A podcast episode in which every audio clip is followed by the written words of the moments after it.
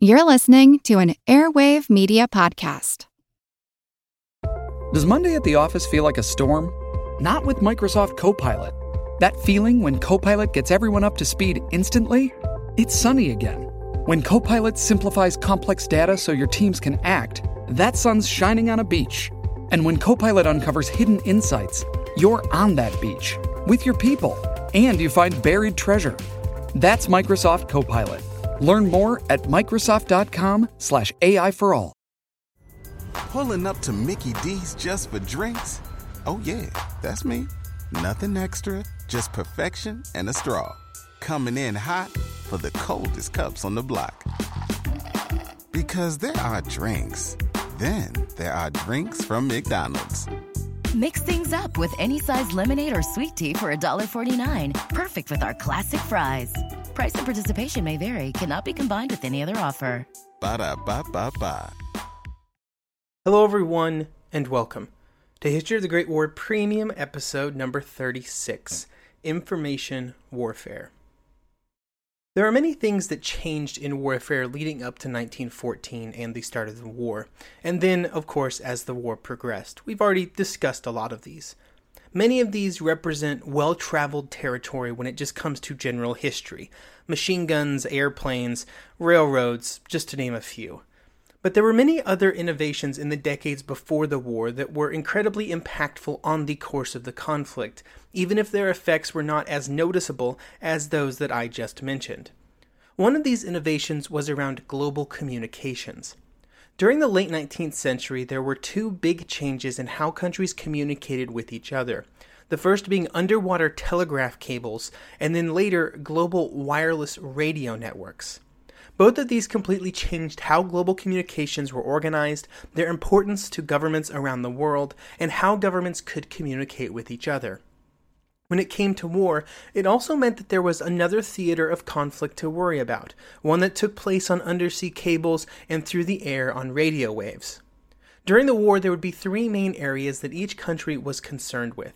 The first was security of their own communications, both cryptographically and physically. The second was how to interdict the communications of their enemies, and third was how to maintain communication links around the world should enemy action negatively affect the integrity of the existing communications network. Today, we will look at all three of these concerns primarily from the British and German perspectives, since they were the primary players in the worldwide communication game both before and during the war. We will also take a look at the Americans to discuss the role of neutral countries' communications infrastructure during the time of war, and then how they put that infrastructure to use after joining the war in 1917. While many countries had a good understanding of how they used communications before the war, and had a general idea of how their future enemies were communicating, it still took some time for a complete set of goals and actions to be established uh, for what each country would do if and when a war started. There were many reasons for this. One of them was just being a general misunderstanding or a general mistrust of some of these new communications technologies among the governments of Europe. In his book, The Culture of Time and Space, Stephen Kern blames the confusion in part on the telegraph. There is abundant evidence that one of the causes of World War I was a failure of diplomacy. One of the causes of that failure was that diplomats could not cope with the volume and speed of electronic communications. Most of the aristocrats and gentlemen who made up the diplomatic corps in 1914 were of the old school in many respects, as wary of new technologies as some generals were wary of newfangled weapons and strategies. The diplomats failed to understand the full impact of instantaneous communications without the ameliorating effects of delay. I really like that quote. Um, I'm not sure that this mistrust and misunderstanding of technology had a huge impact on directly causing the war, but it certainly did have some impact. And this was sort of the first, or one of the first, very large diplomatic incidents that occurred in this world of instantaneous communication. Once the war had started, many countries were not entirely sure how to interact with enemy communications. There was a general tendency to try and cut off their enemy's communication as much as possible, and this was often done. However, there was a slow realization that perhaps this was not the best path forward in all cases. Sometimes it was better to intercept and decode and understand, rather than fully cut off. The use of radio just made these decisions and interactions even more complicated, which we will discuss shortly. Before we dive too deep into that discussion, we need to take a step back and discuss at a high level what each country was trying to achieve through their use of global communications during the war. When the war started, the world's undersea cable infrastructure was heavily controlled by the British. They controlled not just the cable, but also had a monopoly on the fabrication of the cables that were used. The British, of course, also had control of the seas. This put the Germans in a bit of a sticky situation, and so they turned to a new technology radio. Before the war, the Germans set up a chain of radio stations that quite literally circled the globe. The network would begin in Nauen, Germany, uh, which is near Berlin, and from that tower they could communicate with stations in Africa, with the largest station being in uh, Kamina. Once the signal got to Africa, the situation opened up a bit, with the option to go to South America via cable from Liberia or to Asia and onto Germany's Pacific Islands through more radio towers. The purpose of this network was to allow the Germans to communicate and coordinate cruiser raiders, ships like the Emden, which would probably be the most successful that they had during the war. These types of projects were very expensive, and not all the countries in the war could put the capital uh, into constructing them. A far cheaper way to interact with these communications was by increasing the capabilities to intercept and read the communications that occurred, that occurred around them. In the years before the war, the French and Austro Hungarians created dedicated groups around cryptanalysis and code breaking. For the French, this effort would, co- would be very cost effective and also very fruitful. They would be able to uh, read the diplomatic codes of Italy, England, Germany, Turkey, and Japan when the war started, which is a pretty awesome capability to have.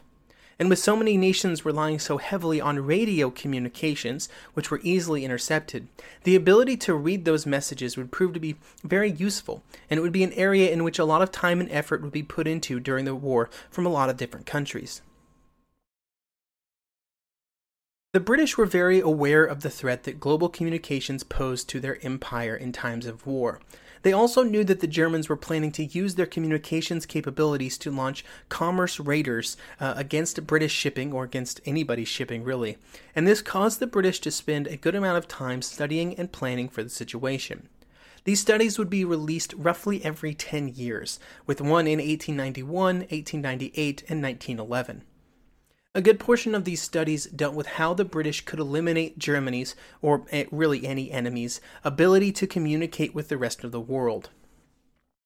To accomplish this task, the British would do a few things. First, they would monitor and suppress German traffic that was sent over British controlled cables.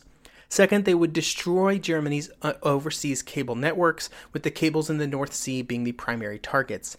Third, they would seek to gain control over the worldwide German wireless networks by directly attacking the radio stations. While the most direct result of these efforts was aimed at curtailing German cruiser activities, there were also other benefits. It would be challenging for the Germans to execute financial and commercial transactions when their communications were cut, and the Entente could be far less concerned about intelligence reaching Germany from overseas. Another benefit that would prove to be very impactful was that it allowed the Entente to almost completely control the flow of information about the war to neutral countries like the United States.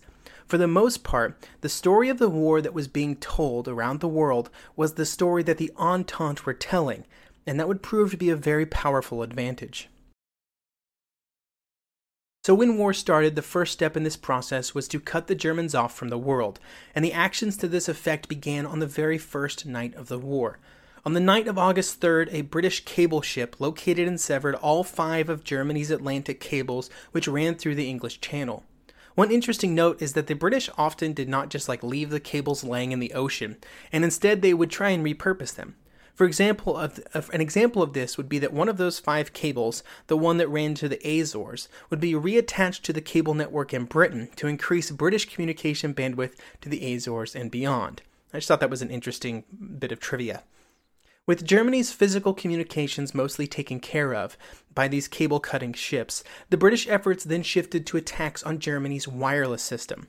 In early August, warships of the Royal Navy destroyed the German stations at Dar es Salaam and Yap in uh, Africa, and then a few weeks later, the British and French colonial troops captured the station at Kamina in Togo. Before the war was a month old, New Zealand troops were then ashore in German Samoa, removing that station from the board. Then in September, the stations in Rabaul and Nauru, which were Pacific islands, were destroyed, and the British uh, seized Douala in Cameroon. Over the next few months, the final pieces were taken off the board as the Japanese captured Tsingtao, uh, and some cables were cut and captured in Africa, and then finally the station in Windhoek was captured in German Southwest Africa. With all of these stations either destroyed or captured, the large the only large wireless stations the Germans could use were either in Europe or scattered around the world in a few neutral countries, and the British went to work on those next.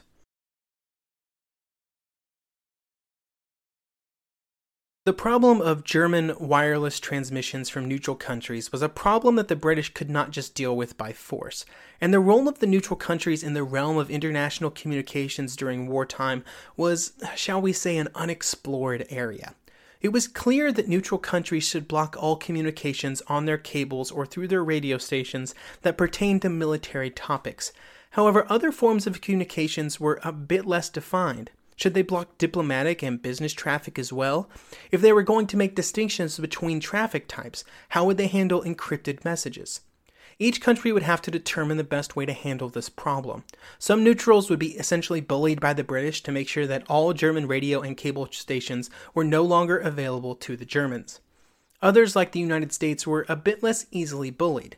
But even in these countries, the British would still be able to exercise some level of control. Before the war, there were thousands of messages sent from around the world to Europe every day, many over German cables. When these cables were cut by the British, the only option was to use British cables. But the British were not just going to let anybody use them for any purpose. Instead, they took what they claimed were totally reasonable precautions, which meant filtering everything that was sent on their cables. This allowed the British to do whatever they wanted, and that often meant just making messages disappear if they didn't like them. The British would all, almost never even tell the recipient that they had a message that they couldn't read, or tell the sender that the messages had been stopped. They just sort of fell into a black hole.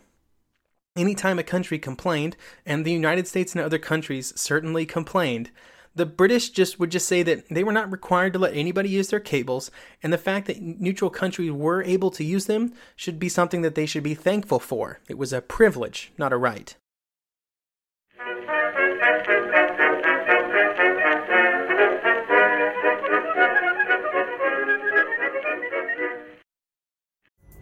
Pulling up to Mickey D's just for drinks? Oh, yeah, that's me. Nothing extra, just perfection and a straw. Coming in hot for the coldest cups on the block. Because there are drinks, then there are drinks from McDonald's. Mix things up with any size lemonade or sweet tea for $1.49. Perfect with our classic fries. Price and participation may vary, cannot be combined with any other offer. Ba da ba ba ba. Hey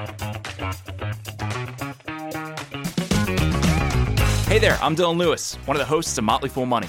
Each weekday on Motley Fool Money, we talk through the business news you need to know and the stories moving stocks on Wall Street.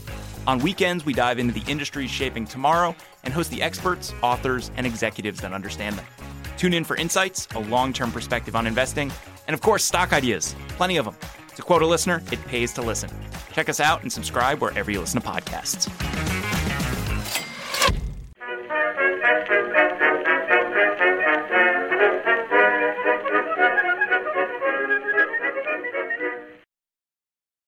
This censorship was important. Before the end of 1914, the British basically had censors at all of their cable stations around the world, and a plan was developed to properly use them. This put the British in almost total control of global communications. At first, they went so far as to only allow messages that were in English and French, since that made it easier to censor. Soon these restrictions were lifted slightly, with Spanish being allowed in early 1915, Italian later in that year, and then Portuguese in mid 1916 after Portugal entered the war. Of the messages that were sent, there could be no codes. Everything had to be in plain text. Although, after complaints from businesses around the world, the British eventually let businesses use codes, but they had to register those codes with the British Board of Trade. All of this was done under the auspices of making sure that no war related communications were happening. But there were other benefits for the British and their businesses. Essentially, controlling all worldwide communication let the British control most neutral trade as well. They could prevent ships from receiving instructions from home, or of arranging and paying for fuel in port, or any of a variety of problems that could be caused if ships did not comply with British wishes. The censors were also known to delay messages from time to time, sometimes for days, which occasionally gave British businesses an advantage because the government would tell them the contents of the message and give them time to take advantage of the delay. This control would also extend to the global press. Before the war started, there had been four major news organizations Reuters uh, for the British Empire and Asia, uh, Havas uh, for Southern Europe and Latin America, Wolff for Northern Europe, and then the Associated Press for North America. Well, when the war started, the British shut down all worldwide communication for everybody except Reuters, and Reuters would work closely with the British government to make sure that the story that the British wanted to be told was what was being read all over the world. This was used as early as the first months of the war to spread exaggerated stories of German actions in Belgium.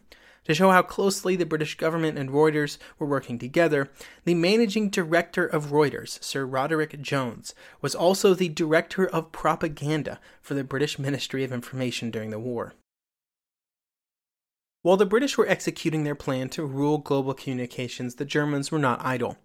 After the quick disruption of their cable communications in the first day of the war, and then the degradation of their ability to use wireless communications over the next six months, the Germans had to get creative. One of their strategies, which I found interesting, was to use shipboard wireless sets that were in Spanish and Portuguese ports. When the war started, these ships had been interned in neutral ports as required by international law.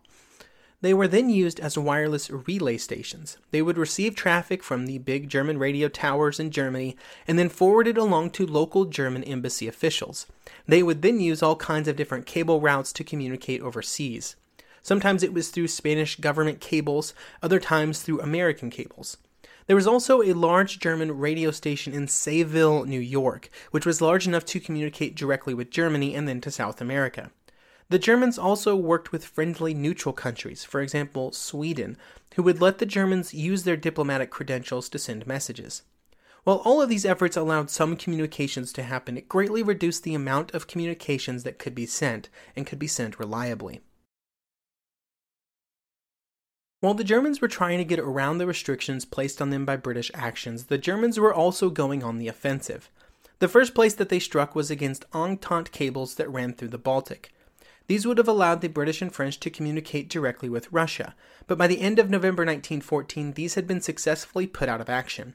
In the south, the German warship Goeben uh, cut the Black Sea cable that linked Sevastopol and Bulgaria in early November, preventing the Russians from using that line of communication via Bulgaria to Greece and then on to the Entente. These two cuts meant that all traffic to Russia either had to go east through Siberia and around the world, or over wireless. The first option meant lengthy delays, and the other was almost certain to be intercepted by the Germans, since the primary point of communication was via the Eiffel Tower in Paris. As the war progressed, the Germans also tried to utilize their U boats to sever cables far beyond the Baltic and Black Seas. Information Warfare in World War I by Jonathan Reed Winkler says this on this topic. Quote, the U boats attacked cables while submerged using equipment attached to the submarine for the mission, an extraordinarily difficult and dangerous procedure. Because of the weight of the armored cables, cuts by U boats could only be made on cables that lay in depths of up to 240 feet. At the time of the attack, the U boat may likely have been no more than 10 to 20 feet above the cable, because the higher the vessel was in the water, the greater the aggregate weight of the cable it would have to pull up.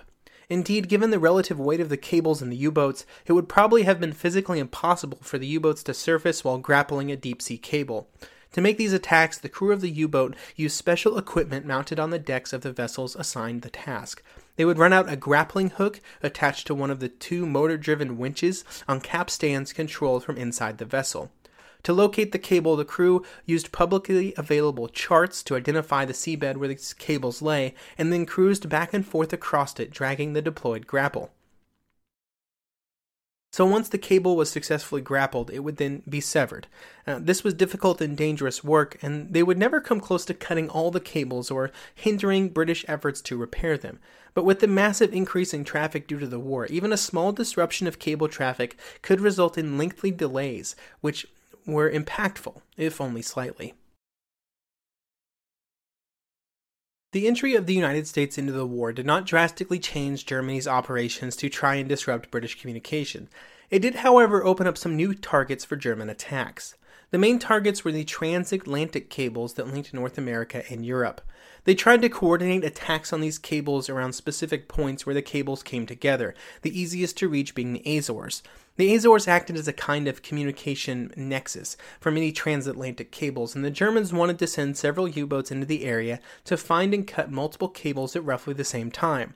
Unfortunately for the Germans, they were never able to achieve the required amounts of communication and success to make this happen. While the U boats were never able to pull off the big play of cutting a bunch of cables at one time and seriously impeding Allied communication, the threat of the U boats did have some adverse effects on Allied efforts to lay and repair cables during the war. A great example of this is just in the cost of laying the cables. Before the war, a mile of transatlantic cable would cost somewhere around $300 to lay. By 1916, that figure had doubled, and by 1918, it would be almost $800. This rise in price was certainly not due solely to the threat of U-boats, but it certainly did provide didn't provide any downward pressure on the price. With the rise in prices and risk for these undersea cables, other avenues for communications were preferred, and the United States would construct multiple large radio towers on the east coast that would communicate with Europe specifically to get around the need to lay more cables. With this shift to using more radio, let's shift gears to discuss the less physical and more mental area of communications, cryptography and code breaking. While maintaining communication infrastructure was important, it was also important to keep your communications unintelligible to the enemy while also finding a way to break the enemy's codes. These interactions with enemy communications would be important right from the start of the war, and the most immediate impact would occur around radios. The relationship of each country and their armies to radios was varied. It varied a lot. These relationships were important even in the first weeks of the war, and during the very opening offensives, even. One of the best known examples of the importance of both radio communication and interception would occur in the East. When the Russians invaded East Prussia, they did so with the plan to use radios to co- coordinate the efforts of their two armies.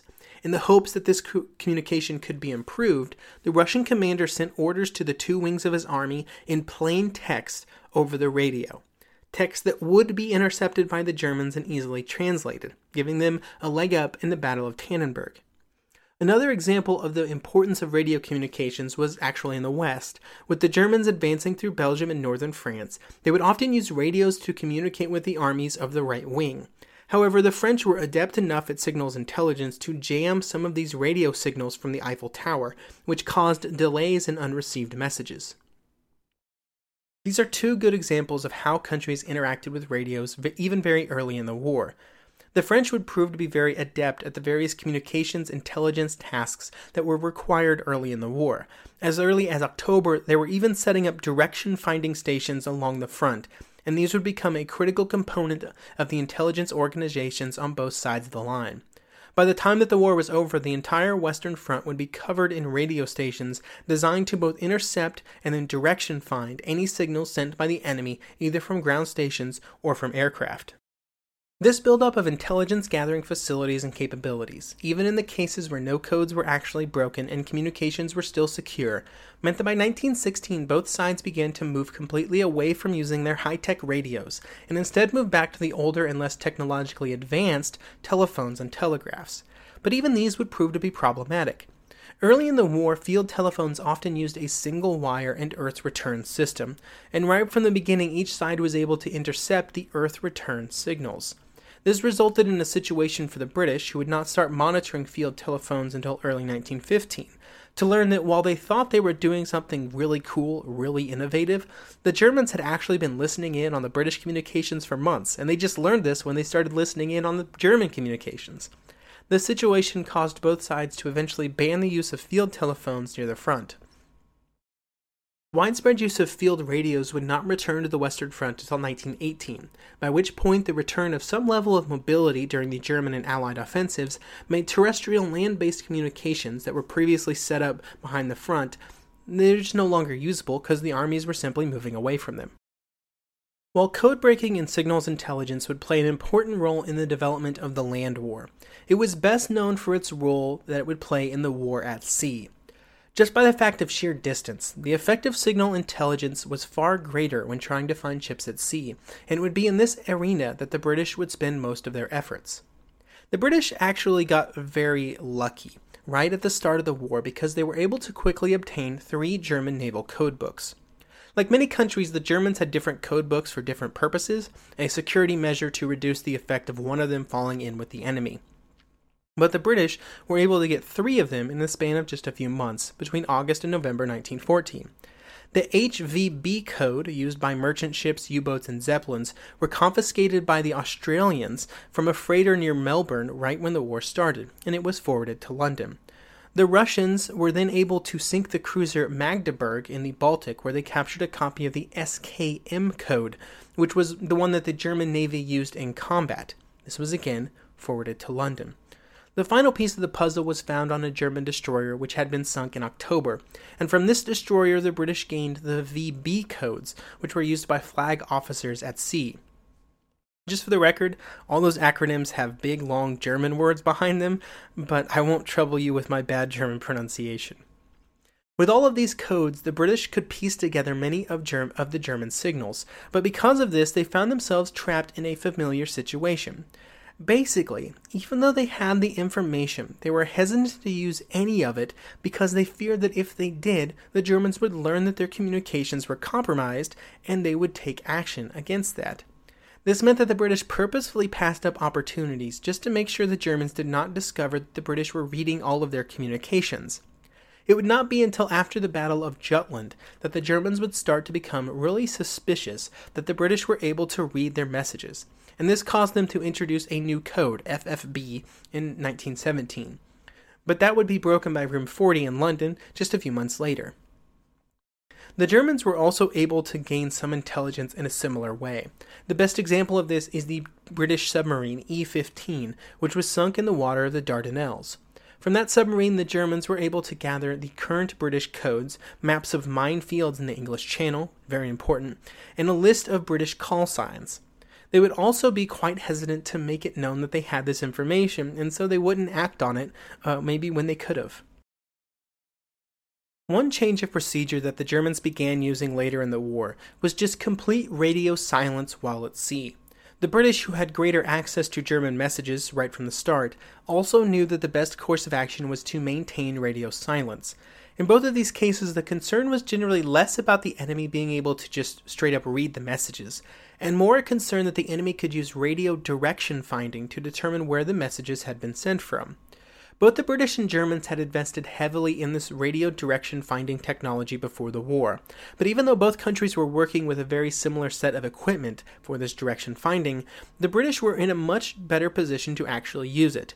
The problem, as is so often the case for the Germans, was one of geography. Radio direction finding pinpointed a specific radio signal source by having two different receiving stations that would determine the exact direction that the signal had come from.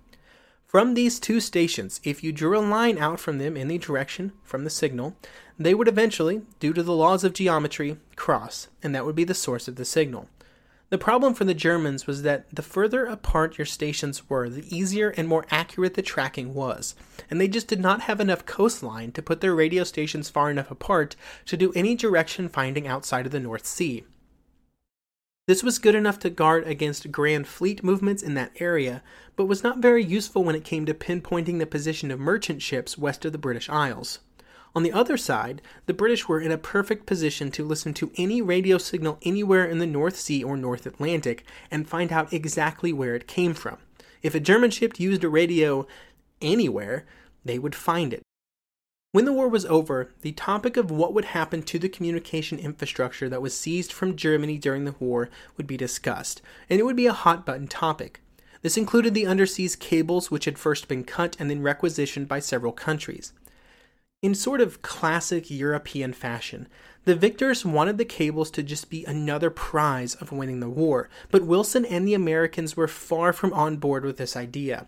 Their concern was based less on concerns about making sure that Germany was treated fairly, and far more based on the American objective of trying to break the British monopoly on global communications. Instead, the Americans wanted the global network of cables to be put in the hands of an international body that would be handled by the League of Nations. This would ensure that, it, that they would be used according to rules, which, while this was a fine idea, it would be one that never got very far, and eventually the European countries would win the argument. Basically, all the cables that had been captured from the Germans were taken over by the Allies. But they would at least pay the Germans for the value of the cables. Now, unfortunately for the Germans, these payments would just be credited to the already very large reparations bill from Versailles, so the payments did not feel very impactful. After the dust settled, the British would still control over half of all the undersea cables around the world, with the United States controlling a quarter and then the rest of the countries of Europe splitting the rest. World War I had been the first war, but certainly not the last, where these undersea cables, local cable based communications, and radios were an important factor both on military and political battlefields, in fact, the situation in World War II, a lot of the communications that were set up before and during the war, were a direct response to some of the things that had happened in World War I. You need to look no further than maybe the most famous piece of cryptography, the German Enigma machine, for a response to what had happened during the First World War, where the German codes had been broken so easily and so often by the British. They hoped to make something that was unbreakable, and they wouldn't really succeed, but they would probably come pretty close.